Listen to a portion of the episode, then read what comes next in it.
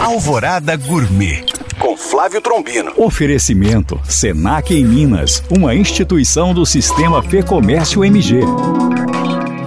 Olá, meus queridos ouvintes. A cantora Joelma com seu hit Voando para o Pará, que fala sobre um ícone da cozinha amazônica, o tacacá, está difundindo essa cultura gastronômica tão rica pelo Brasil e pelo mundo. E a base deste prato é o tucupi, que é um derivado fermentado da mandioca, que nos dias de hoje encontramos nos mercados não só da região norte. Aqui em BH mesmo, vocês vão achar no Mercado Central. E a minha dica é arroz de rabada com tucupi. Faça a rabada naturalmente e quando estiver cozida, desosse, misture o tucupi e o caldo do cozimento coado Deixe apurar por uns 15 minutos. Entre com arroz já cozido, salpique coentro e sirva. Bom apetite!